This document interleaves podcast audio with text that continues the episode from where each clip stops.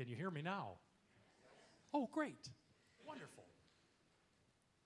We are in a sermon series called Jesus Revealed, and we are looking at who Jesus is in the Gospel of Mark. Today, we're going to be in Mark chapter 2, verses 1 through 12. So if you've got your Bibles, turn there. Normally, I'd say if you've got your devices, go there. Today's not a great day for devices. A lot of score checking going on, so by all means, use your Bibles. We're going to be in Mark 2, 1 through 12. 4.5 years ago, my family of four was headed to a family reunion in the mountains of Montana. And about 120 miles this side of Billings, as we're barreling along the freeway, all of a sudden, 5 deer run out right in front of our SUV. Now, the speed limit right there is 80 miles per hour. And my son is driving. So we might have added an extra couple of miles per hour to that 80 miles per hour as we're going along. And the way that the deer spread themselves out across the freeway as they were running across, there is no way that we are going to avoid hitting the deer. And so my son just keeps going straight, and he hits the one dead in the middle. And it goes flying. It sounded like a bomb went off inside the car when we hit that deer. All of a sudden, all the lights are on all over the dash, and my son muscles the car over to the side of the road, which was no small feat, given that when we got out to look at the damage, the front end was caved in all the way to the wheel well on the driver's side. So the car won't run. The car won't start. And it wouldn't matter even if it did, because the front and the side are so caved in, it shouldn't be driven anywhere at that point. My daughter, who was a freshman in college, got out of the back seat. She was the last person to get out, and she came around to look at the damage, and she said to me, "Dad, it's broken." Right? That's why we send them to college, so that they'll have that kind of deep insight about these situations. She was absolutely correct. It was broken. Before the deer, that SUV worked the way it was supposed to. It was working great, but then once we hit the deer, nothing was working the way it was meant to. And the Bible says that's us. That we as a people are broken. We don't work the way that God originally intended for us to work. And we can see that brokenness on the outside in our bodies, in the susceptibility we have from the point of conception to things like illness, disease, and disability.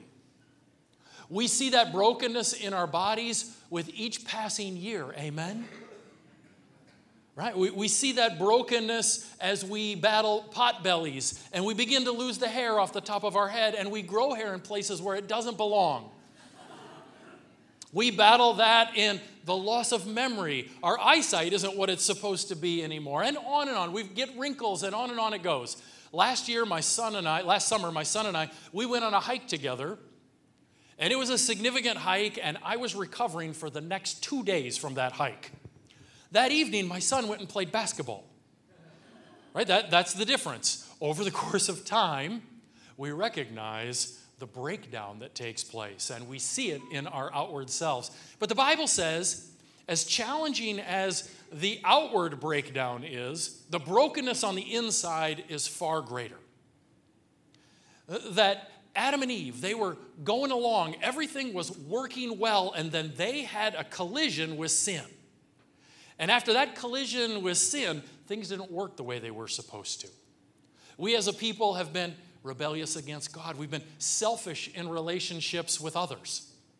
Our hearts have been filled with discouragement, fear, anxiety. Not the way it was intended.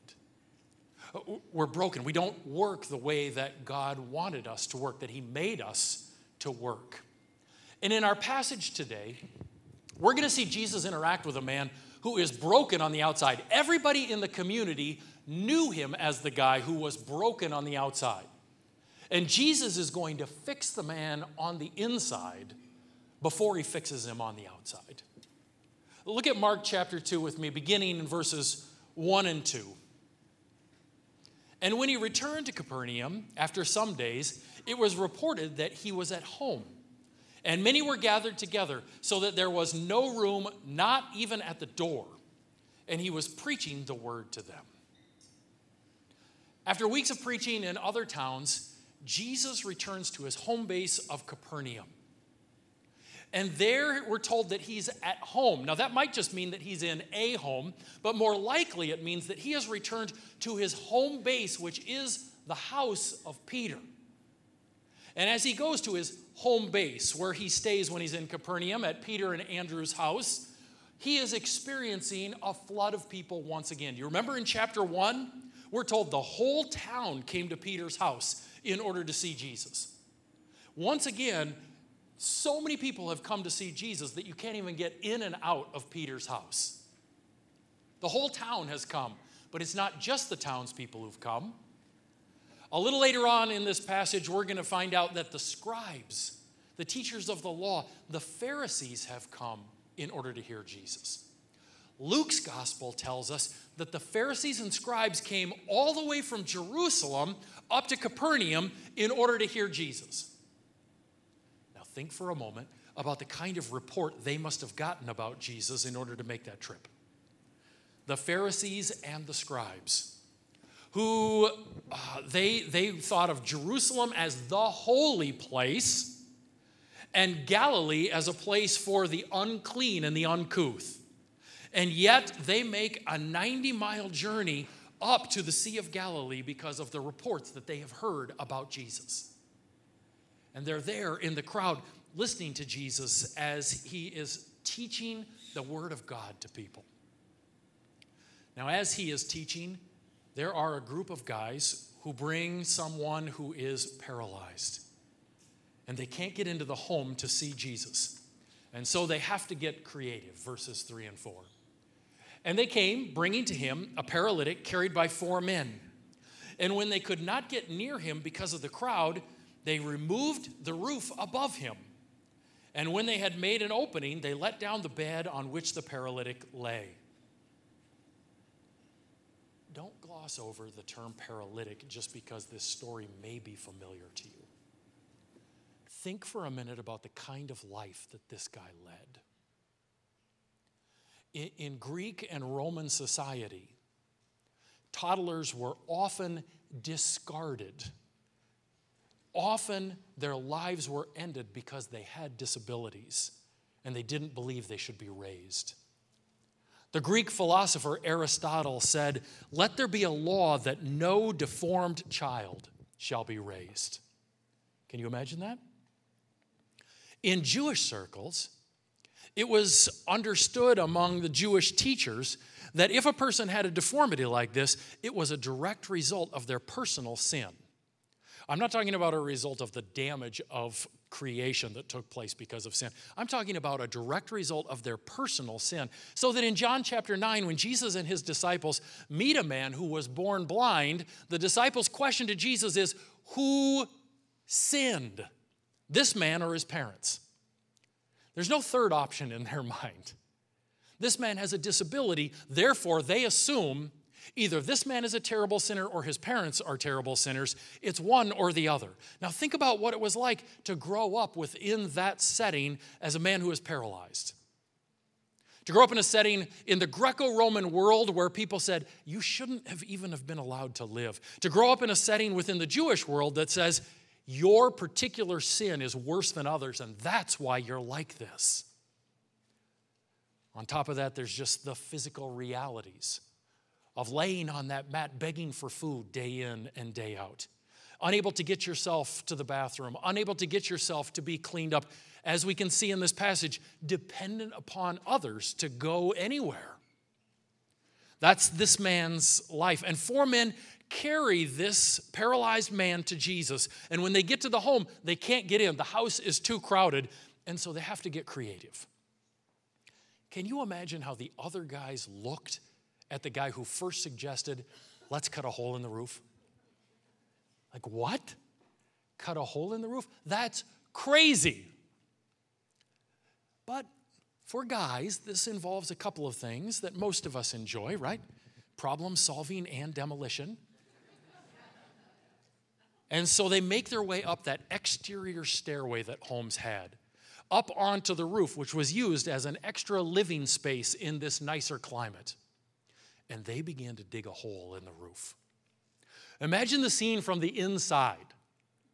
Jesus is teaching, and the room is already electric. It's already filled with tension because you've got Pharisees and scribes there seeking to get him. And in the midst of this teaching, all of a sudden, there's some scratching and clawing going on over Jesus' head. And everyone says, "What is that?" And then debris starts to fall on Jesus and those gathered around. I got to believe Jesus probably stopped teaching at this point as debris is falling on them. They're trying to back up in that crowded room. And then light pierces through the roof. Now, if this is Peter's home, I got to imagine he's super calm about all this, right? Because that's really what we get from Peter in the Gospels. Super level-headed, super calm about these things. Go ahead, put an open-air skylight in my house. I was looking for that. No, probably not. Right? Probably not calm about this at all. And then, as they look up into the blinding light that is coming down through that hole that has been cut in the roof, there is a rectangle that gets lowered down to the floor in front of Jesus. How will Jesus react in this situation? I can tell you from personal experience, speakers and teachers, they're not excited about being interrupted. Right? You'll notice Jesus came before the era of the cell phone. And so what is Jesus going to do? Is he going to be angry because they have interrupted his teaching? Is he going to be angry because someone has destroyed the house that he stays in? Or is he going to show them splagnidzomai, compassion? Verse 5 answers that question as we see the compassion of Jesus. And when Jesus saw their faith, he said to the paralytic, Son, your sins are forgiven." Jesus saw their faith and he declared, what? Your sins are forgiven. That has to be some sort of mistake, right? Why was this man there? He was there to be healed. Jesus doesn't say to him, "You're healed." He doesn't take him by the hand and raise him up. Instead, he proclaims over the man, "Your sins are forgiven." The man was there to be healed, but Jesus was there for a different purpose. He wants everyone to understand that he's the one who has the authority to forgive sins. And so he declares to this man, "Your sins are forgiven." Now, the Pharisees and the scribes who are there, when they hear this, they're so excited. They've got him. They were there in order to catch him saying something, and now they've caught him saying something. He is claiming to be the one who can forgive sins. And so in verses 6 and 7 we read, "Now some of the scribes were sitting there, questioning in their hearts, 'Why does this man speak like that? He is blaspheming. Who can forgive sins but God alone?'" The scribes and the Pharisees are 100% right. No one can forgive sins except God alone. It is God alone who is properly offended by sin. It is God alone whose laws are broken when sin takes place. It is God alone whose name is damaged when people sin and disobey him. Only God can forgive sins. Now, if you commit a particular act against me, and I say, "I forgive you" when it comes to that act, that's appropriate, but that's not what Jesus is doing here. Jesus is declaring all of this man's sins from his life to be forgiven. If this kind of claim to forgive all of a person's sins came out of someone who was broken like we are, it'd be ridiculous. It would be blasphemy. But Jesus isn't one of the broken. Instead, he's God in the flesh, and that's precisely what he is claiming here. I am the God who is properly offended by sin. I am the God who made the laws that you are breaking. I am the God who created the world that is damaged by your sin and selfishness. Don't get it wrong. That is all that Mark is claiming about Jesus over and over and over again, that he is God in the flesh. From the very beginning, when the great prophet John says, I'm not even worthy to untie his sandals, to the next scene where God the Father declares, this is my son with whom I am well and perfectly pleased, to the next scene where Satan tries to undo salvation for humanity by tempting the Son of God, to every demon that declares him to be the Holy One of God, to Jesus' constant mastery over the physical creation as he heals illnesses, to Jesus' constant mastery over the spiritual creation as he casts out demons. He is Lord of what is seen and what is unseen. And Mark is making that so very clear here. What he wants us to understand is this is God in the flesh who can properly forgive sins. The Pharisees understand what he's claiming here, and they say this is blasphemy. And what is the proper punishment for blasphemy? It's a capital crime. Is that what's going to happen here? No, because of what happens next. And immediately, Jesus, perceiving in his spirit that they thus questioned within themselves, said to them, now pause there for a second. They are questioning who Jesus is. And here, Jesus is going to respond to thoughts that they have had and concerns within their heart. None of these have been verbalized, and yet Jesus is going to answer them.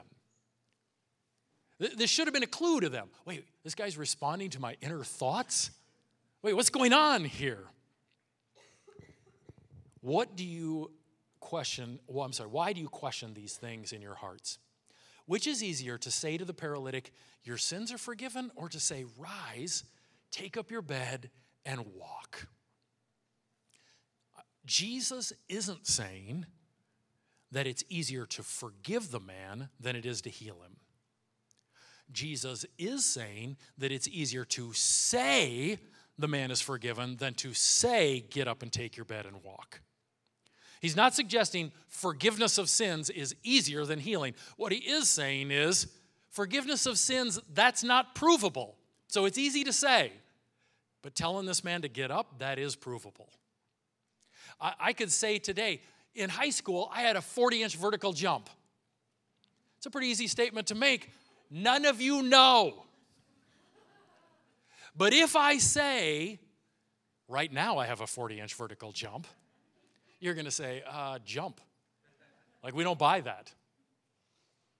It's far easier for me to make a statement that isn't provable than one that is. And Jesus is saying, okay, I get it. You're doubting whether or not I have the ability to forgive sins because that is internal, because that is improvable. But so that you'll understand I have full authority to forgive sins, here comes something that you can measure. Here comes something you can see. Here comes something that's absolutely provable. Verse 10, but that you may know that the Son of Man has authority on earth to forgive sins. He said to the paralytic, I say to you, rise, pick up your bed, and go home. And he rose and immediately picked up his bed and went out before them all, so that they were all amazed and glorified God, saying, we never saw anything like this. The man who had spent his life laying there on the broken mat suddenly gets up and begins to walk around the room. Maybe to do a little bit of jumping. Oh, wow, look at this. Look at what Jesus has done. Look at what I can do now, because of the healing that he has provided. His body has been miraculously fixed, and everyone around is amazed. Jesus has healed or fixed the man's inside. Your sins are forgiven. And just so that everyone would understand, he's the one with the authority to fix our insides. He says, I'm going to fix this guy's outsides as well. And he is healed on the inside and on the outside. God's healing happens in our life the same way that it happens in this passage. Let me just give you a couple of keys here. First, we must admit we are broken. There's no healing or fixing that comes to our life if we're unwilling to admit that we are broken. One of the greatest challenges about human brokenness is that how hard it is for us to see our own brokenness. We have a tendency to compare ourselves with others. We get focused on the brokenness of others, and we go, I'm not really that bad by comparison. There is no healing. Jesus can't fix us unless we are ready to admit that we are broken. But it's not enough to admit that we're broken. In faith, we must seek Jesus for healing. There are all kinds of people who will admit they're broken and then wallow in their brokenness. Admit their brokenness and even wear their brokenness as a badge of honor. It is their identity now. But in order to experience the healing of Jesus, we have to not only admit we're broken, but want to be healed and come to him for healing in our life. Right? That's what this man does. He and his friends come to Jesus and say, there's something broken here. Will you bring healing? I want to give us a chance to seek Jesus' healing in three areas this morning. All right, seek Jesus' healing in three areas this morning. The first is the brokenness of our soul. I want us to seek spiritual healing if this is appropriate this morning. The Bible says that all of us, because of sin, are spiritually broken. We're dead in our sins. But Jesus came so that our souls may be restored and we might have spiritual life, that we might be spiritually healed. Now, this spiritual healing, that's the focus of Jesus in this passage. The man's physically healed. His body is physically healed. What happened to his body then? He lived a few more years and then he died. Any physical healing that goes on is very temporary in light of eternity. And so Jesus' primary focus is that we would be forever healed with him in heaven. That only takes place if we are spiritually healed. How can we be spiritually healed? You remember last chapter, Jesus said, in order for us to experience forgiveness of sins, we must repent and believe the gospel. Right? Turn away from a life of sin and self and turn to Jesus in faith as our Savior and our Lord. That is how a person experiences that salvation, that spiritual healing. In just a minute, I want to give you an opportunity, if God's Spirit is working in your life, to come and pray about spiritual healing. If God's at work in your life and you're saying, yeah, I don't want to live like this anymore. I don't want to live for me and the things that I do. I don't want to live with this sin in my life anymore. I need the forgiveness of Jesus in my life. We're going to give you an opportunity to come and place your faith in him and repent of your sins. In just a minute, we're going to sing 4 straight songs of praise to God. And as we're doing that, and as people are mulling around taking the Lord's Supper and putting their cards and offering in the red buckets, I'm going to be right down here with my wife over on this side of the stage. And if you want to pray for spiritual healing today, I want to repent of my sins. I want to turn to Jesus. I need his salvation in my life. We'll be over here and we want to pray with you about that. We want to talk to you about that spiritual healing. But just because spiritual healing is the primary focus, that doesn't mean that God is uninterested in physical healing. And so we want to give you an opportunity to be prayed for today for physical healing. Jesus heals this man of his physical ailments. And within the New Testament epistles, we are given a specific pathway that we're to walk down if we want physical healing in our lives from the sickness and disease that we wrestle with. The physical sickness and disease that we wrestle with. We see that pattern that we're supposed to follow in James chapter 5, verses 14 and 15. It says, "Is anyone among you sick? Let him call for the elders of the church and let them pray over him, anointing him with oil in the name of the Lord. And the prayer of faith will save the one who is sick, and the Lord will raise him up. And if he has committed sins, he will be forgiven." Let the sick do what? Call on the elders of the church. In faith, go to the elders of the church and pray with them for healing in this situation. Not only are there to be prayers of faith that are offered up here, but we're told that they are to anoint the sick with oil. Why? What is the anointing of oil about? Throughout the Bible, a person is set apart through the anointing of oil. And so in this situation, a person is being set apart for healing through that anointing with oil. It's possible that that person is being set apart for further service to God by that anointing with oil. Why is it that God's going to heal them and raise them up? Because God has a specific purpose for their life.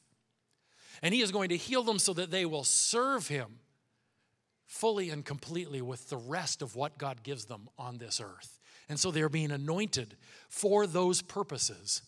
I want you to see that not only is there to be prayers of faith and anointing with oil, but this is completely connected with the confession of sin in James 5. The very next verse says, "Therefore, confess your sins to one another and pray for one another that you may be healed. The prayer of a righteous person has great power as it is working."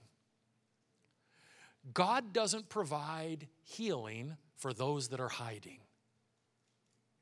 God doesn't provide healing for those that are hiding.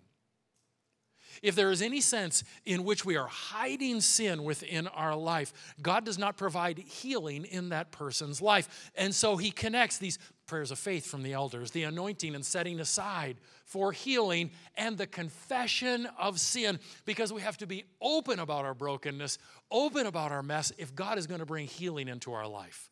That's true of every kind of healing. We have to be open if we're going to experience the healing of God. And so, over the course of the next 4 songs that we're going to sing, we are going to have our elders ready to pray for you if you want prayer for physical healing in your life. Pastor Art and his wife Barb are going to be right up here. Tim and Melissa Whitmore will be over here against, I'm sorry, that is really wrong. Kyle and Melissa Whitmore will be over here up against that wall. Tim and Sharon Whitmore will be back there against that back wall back there. And if there is healing that you want today, we want to invite you to go and spend time in faith with the elders being prayed over. They will anoint you with oil, and they will ask you for confession of sin, because there is no healing while we are hiding. All right, so be prepared to be open, to confess, to have them pray over you, to anoint you with oil. And you can go to Art and Barb up here, Kyle and Melissa over here, and Tim and Sharon back there. The final kind of healing that I would love for us to pursue today is relational healing. Sin does damage to our relationships. And I want us to examine our hearts, our minds, and our relationships and realize God wants his people to be a united people. He wants us to be one. He wants us to have healthy relationships with each other. And if there's any sense in which sin and selfishness has broken down relationships in your life, Matthew 5 says, go to that person. Don't even finish worshiping. Go to that person and take care of it. Between Matthew 5 and Matthew 18, we're told, if you've offended somebody else, go to them. If someone else has offended you, go to them. Doesn't matter if you're the one who's done the offending or if they're the one who's done the offending, go to them. Be the one who is responsible. Seek forgiveness for anything you need forgiveness for, and seek reconciliation with that person. Forgive as Jesus has forgiven you. Be one and united in Christ. If you're here today and there's a fracture with someone who's in the room, before we go to the Lord's table, grab that person. Go and spend some time praying with them, seeking their forgiveness and oneness with them. If you have a fracture with someone who's not in the room, which may be more likely, spend time praying about it. Or write down when you're going to connect with them. Maybe you make a note in your phone, an appointment, a to-do. I'm going to connect with them. We're going to seek rightness in this relationship. But let's seek those right relationships. As I said, in just a moment, we're going to begin to sing praises to God, and we're going to take the Lord's Supper, which is a reminder to us of why we can have healing of any kind in our lives. It's because of what Jesus has done in order to provide forgiveness for our sins. And so as we take those elements, the bread that represents Jesus' body, the cup that represents his shed blood, we do so praising him for what he's done in order to bring healing into our lives as his followers. I want to ask all of you to stand with me if you would. We're going to sing 4 songs praising God during that time. When your heart is ready, you can go and participate in the Lord's Supper. And you can take those elements yourself. Often we return and I lead us in the taking of those elements. Today we want you to take them whenever you're ready. Go ahead and take those elements. You can put offering or cards into those red baskets that are on the table, red buckets that are on the table as well. And let's focus in on what Jesus wants to do in our lives. Don't ignore any promptings that the Holy Spirit is giving you today, whether it is for the spiritual healing of your soul, the physical healing of your body, or the relational healing of relationships. Don't ignore any prompts that he's giving you. Let's be active and attuned and obedient to anything that he is calling us to. Father, we're so thankful for this time. And as we mull around and continue to worship you, we ask that your Spirit would be moving and working within us, bringing us to a place where we seek healing in all the ways that you want us to. We're thankful for all you've done in order to give that healing to us, to provide that healing for us in our lives. In Jesus' name we pray, amen.